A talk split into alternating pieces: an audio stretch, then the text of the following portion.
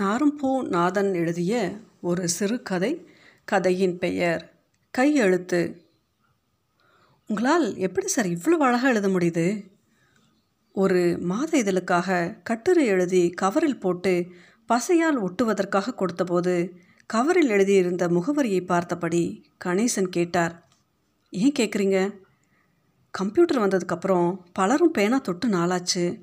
Attendance ரெஜிஸ்டரில் கையெழுத்து போடுறதுக்கு மட்டும்தான் பேனாவை திறக்கிறதே அதுவும் கூட இனிஷியல் தான். நீங்கள் இன்னமும் அந்த காலத்து பிரில் இங்க் பேனாவை வச்சுக்கிட்டு பொறுமையாக எழுதுறீங்களே. அதுவும் தமிழில்.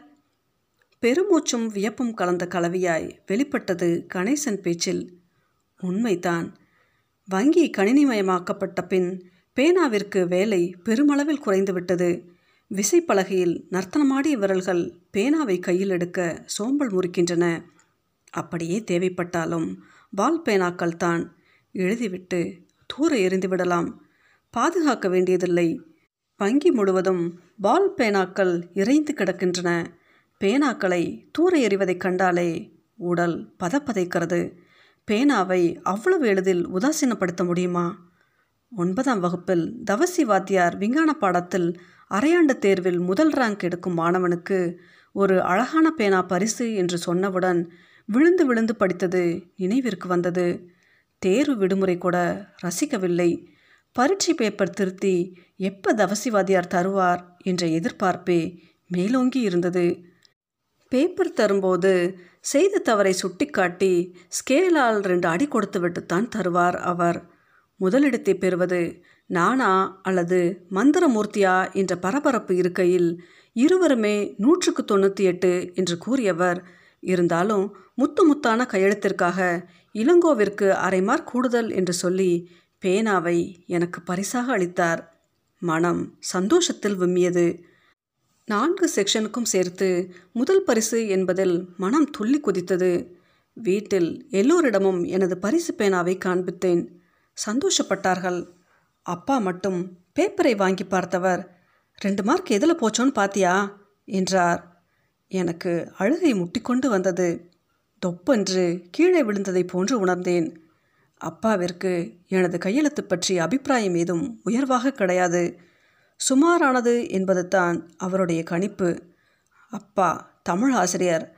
ஆறாம் வகுப்பிலிருந்தே தினமும் இரட்டைக்கோடு நோட்டில் தமிழில் இரண்டு பக்கமும் ஆங்கிலத்தில் இரண்டு பக்கமும் எழுதி காண்பிக்க வேண்டும். மறுநாள் தேர்வு இருந்தால் கூட விடமாட்டார். எழுதி அவரிடம் காண்பித்து சரிபார்த்த பின்பு தான் படிக்க அனுமதிப்பார். கையெழுத்து அழகாக இருந்தால்தான் மதிப்பெண் கிடைக்கும் என்பது அவரது கணக்கு.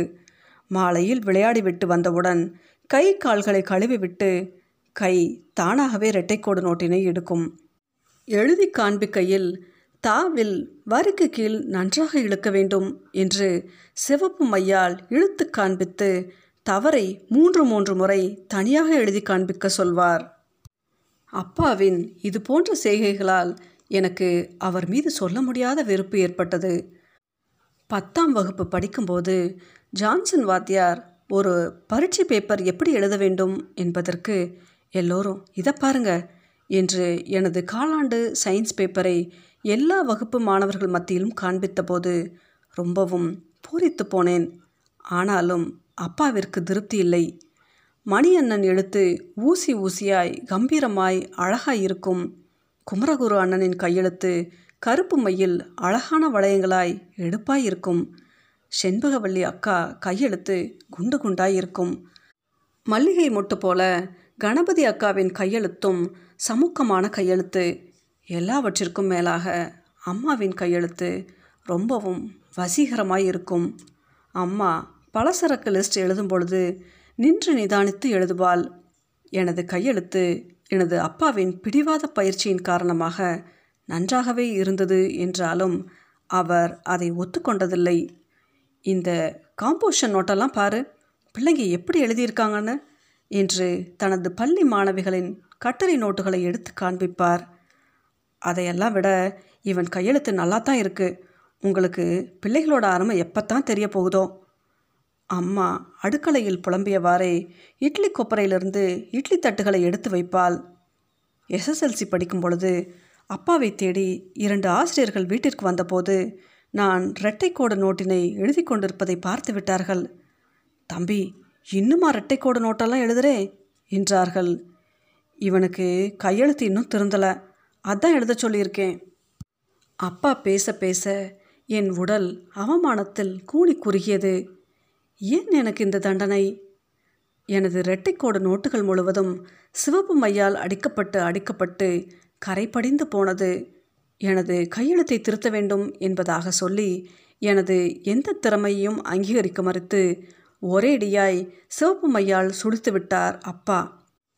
எழுத்தும் படிப்புமே வாழ்க்கையில் முன்னேறுவதற்கான படிகள் என்பதில் தீர்மானமாக இருந்தார்.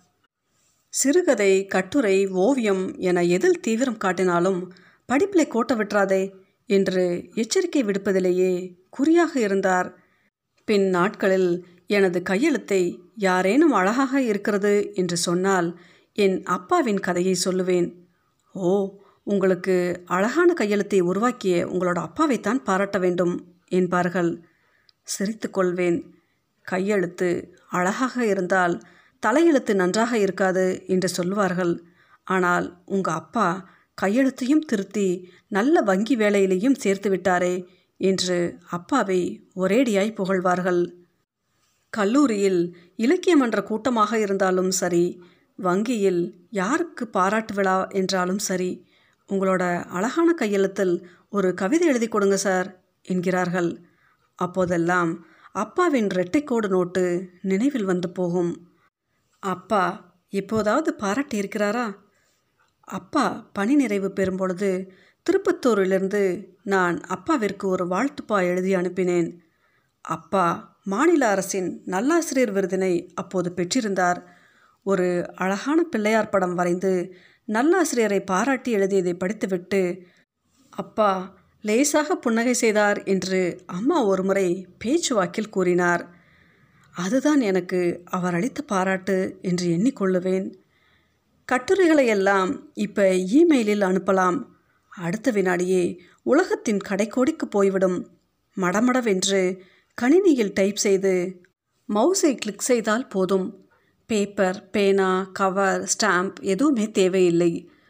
மறுநாள் போய் சேர்ந்து விட்டதா என்று தொலைபேசியில் கேட்க வேண்டிய அவசியமில்லை. எங்கேயோ போய்விட்டது தகவல் தொழில்நுட்பம். என்ன நீங்கள் இப்படி? சிரித்தபடியே கேட்டார் ஜேசுதாஸ். கிளிப் வைத்த அட்டையில் புத்தம் புது வெள்ளை பேப்பர்களை மாட்டி வைத்து பிரில்மை அடைத்த பேனாவால் குண்டு குண்டான குவிந்த எழுத்துக்களால் கதையோ கட்டுரையோ எழுதும் பொழுது அவற்றை எனது அப்பா வெறும் புன்னகையால் அம்மா சொன்னதைப் போல அங்கீகரிப்பதாய் மனம் சமயங்களில் உணர்கிறது. சிவப்பு மை கரைப்படியாத எனது கட்டுரைகளும் கதைகளும் காற்றிலே படபடக்கின்றன. அப்பாவின் வாசனையை எதிர்பார்த்தபடி